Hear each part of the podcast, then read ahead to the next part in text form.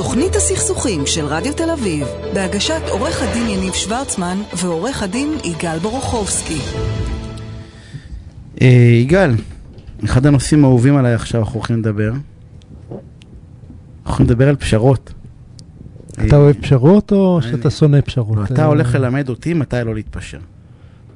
אתה אמרת לי שיש אפשרות כזאת, כי אני, אני, ביח- אני יחסית, דרך אגב, חשבתי הרבה על העניין של הפשרות הרבה, ולדעתי אנחנו, אנחנו לא בהכרח רחוקים, אנחנו בהכרח רחוקים בטרמינולוגיה, באיך מגיעים לשם, בסדר? בתחושה. בעיניי, אדם שמתפשר זה אדם שמרגיש בסוף שהוא התפשר. מה הכוונה? יכול להיות שאנחנו נעשה אותה פעולה, אבל אני לא אצא מהתהליך הזה בתחושה שהתפשרתי, ואתה, לצורך העניין, אתה, או לא משנה, או אדם אחר, כן.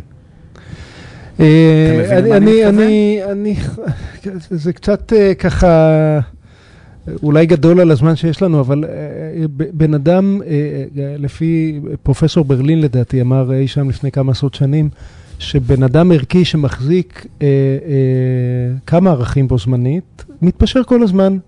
כי כל פעם שהוא בוחר בערך אחד, זה בא על חשבון ערך אחר. מי לא מתפשר? או אינפנטיל, אחד כזה שפשוט לא יודע, הוא אומר, כן, אפשר אה, לחלק את הכל לכולם ועדיין יהיה כסף נניח, אה, אחד שלא יודע, ואו או קנאי, אחד שיש לו רק ערך אחד, אז הוא לא צריך להתפשר על כלום, הוא הולך עם הערך שלו ויישרף העולם. אז בן אתה, אדם אתה, ש... יודע, אתה יודע מה אני אעשה עכשיו? אני אשווה וירים, בסדר? הבאתי לי את פרופסור אה, ברלין, ואני אביא לך את האמת מה... שהוא יחיד בדורו, זה אי אני אפשר לא- האמת להבין. שאני לא זה מכיר אותו.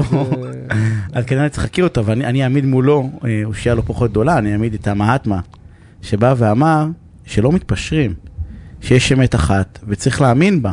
עכשיו, הוא לא, אי אפשר לבוא ולומר עליו שהוא היה מחרחר אה, מלחמות וריבים וסכסוכים, נהפוך הוא. הוא גם לא היה פשרן גדול, זה נכון. הוא לא, כן, והוא היה שם, ובגלל זה ה... אז אתה יודע מה, בוא- בוא נלך עם ה- השתי הדוגמאות האלה הן נהדרות, אבל הן לא בוא בהכרח... נלך אה, עם המעטמה, כי, כי הוא הדגמה מעולה של מה אני באמת חושב. אוקיי. אה, אני חושב שברובם המכריע של המקרים, 99 אחוז, בסדר? כדי שיהיה ברור מה זה רובם המכריע של המקרים, אנחנו צריכים למצוא פתרון מעשי, שהוא בהגדרה פתרון אמצע, ובהגדרה הוא לא צודק לפי הנרטיב המאוד פנימי, סובייקטיבי שלנו, אה, אלא אה, קצת ללכת כמה צעדים לקראת הצד השני כדי למצוא את הפתרון האמצע הזה. למה? פשוט כי זה לא חשוב מספיק. וכי מחיר המלחמה, מחיר המריבה, הוא עולה לנו יותר מאשר הכמה צעדים האלה. באותו אחוז, ורק על האחוז הזה המעטמה דיבר, ולכן כשאתה אה, לוקח את מה שהוא אמר ומכיל על ה-99, אתה נושא את שם המעטמה לשווא. רק על האחוז הזה הוא דיבר, הוא אמר כשיש דברים שהם חשובים מספיק, שהם בנפשנו, שהם סלע קיומנו, עליהם אסור לנו להתפשר, כי אם אנחנו מתפשרים עליהם, אז מה הטעם? אה, אז כשיש מישהו שנוכח לגזענות בוטה וגסה בדרום אפריקה, הוא אומר, רגע, אם אני עכשיו שותק או משתף פעולה עם זה, אז אני חוטא לעצמי. אבל כשאתה לוקח את הכלל הזה, שהמעטמה גם את הדרך שבה הוא בחר לנהל את המאבקים, אה, את אותו אחוז, זה דרך מדהימה שראויה, אבל אנחנו לא נפלוש אה, פינה, הנה המעטמה פולש גם לפינות שהן לא פינת לא המעטמה, הייתי חייב. פשוט לענות לברלין הזה. כן. לא, הייתי חייב להביא מישהו. אני מכיר רק אותו, אז... אה, אבל, אבל המעטמה לא אמר, אה, אני אה, אה, חייב לריב עם אשתי, אני חייב לריב עם השכן שלי, אני לא אתפשר במלחמה עם העדה שלי. לא, אני, אבל לא, אמר, הוא, אמר, הוא אמר. שמר את המלחמות אמר, אמר, לדברים אמר, החשובים אמר, באמת, אבל יש לי שאלה. ובזה הוא התפרסם. דרך אגב, זה לא נכון, כי הוא- הוא הוא- הוא התפרסם בגדולה כקטנה, הוא אמר, אבל יש לי שאלה, מה זה פשרה? באמת מעניין אותי, אנחנו כל הזמן מדברים על פשרות, פשרות, פשרות, ומעניין אותי מה זה בשבילך פשרה. אמרתי, פתרון אמצע מעשי, לא, כמה זה- זה לא- צעדים, זה לא- זה לא פשרה, כמה זה אני רוצה צעדים, משהו... הנה, כמה צעדים לקראת הצד השני מעבר למה שאני חושב שצודק. אפילו הרבה צעדים. ופשרה זה משהו שנשאר אצלך אחר כך, בתחושה, אתה הולך עם זה הביתה?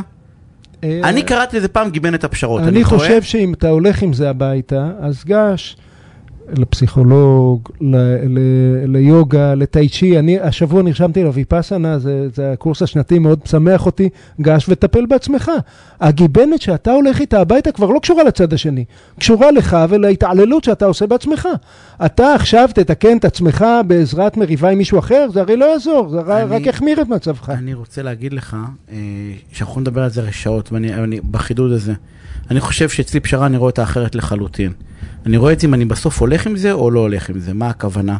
אם אני מסוגל לעשות עם עצמי תהליך, דרך אגב, לא מסובך, אני עושה את זה כל הזמן.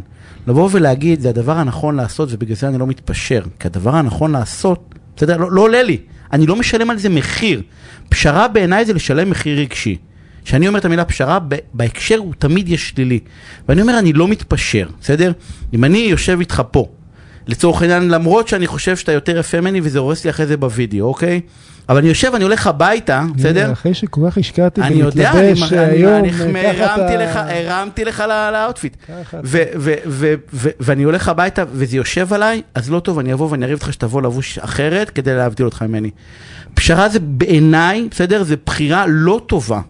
לא טובה במובן הזה שאני הולך עם איזשהו פן שלי ואחרי זה אני צריך לטפל בזה ויש לי קיבל פשרות ואז אני מתגרש או לחילופין אני שנייה רגע אני מתחיל לכעוס על הבוס שלי או על השותף שלי אני חושב ש, שאצלנו, בסדר, הדרך להימנע מפשרות, ובגלל זה אני אומר למה אני נגד פשרות, כי אני לא צריך פשרות. אני באותו רגע אעשה לי איזשהו שיח. או שזה הדבר הנכון לעשות, לצורך העניין, להגיע איתך להבנה אחרת אולי ממה שרציתי, כי אני לא הבנתי נכון, כי לא ראיתי את הדברים נכון, אנחנו חייבים שלנו 20 שניות, ואני מה זה רוצה... ב-20 שניות אני רק אגיד, אם אתה לא מסוגל לשרת, להחליט החלטה רציונלית, לשרת את האינטרסים שלך בגלל שאתה אה, לוקח מחיר רגשי, הדרך לטפל במחיר הרגשי הזה זה בעבודה עצמית ולא בשיח עם הצד השני. אני לא מסכים איתך, קרולינה אבייב, תודה רבה על התפעול הטכני, תודה רבה על מי שלך בפיקה. דני סדס אחרינו, תישארו, תהיה מוזיקה מעולה. יגאל, תודה. תודה, תשמרו על עצמכם. לילה טוב.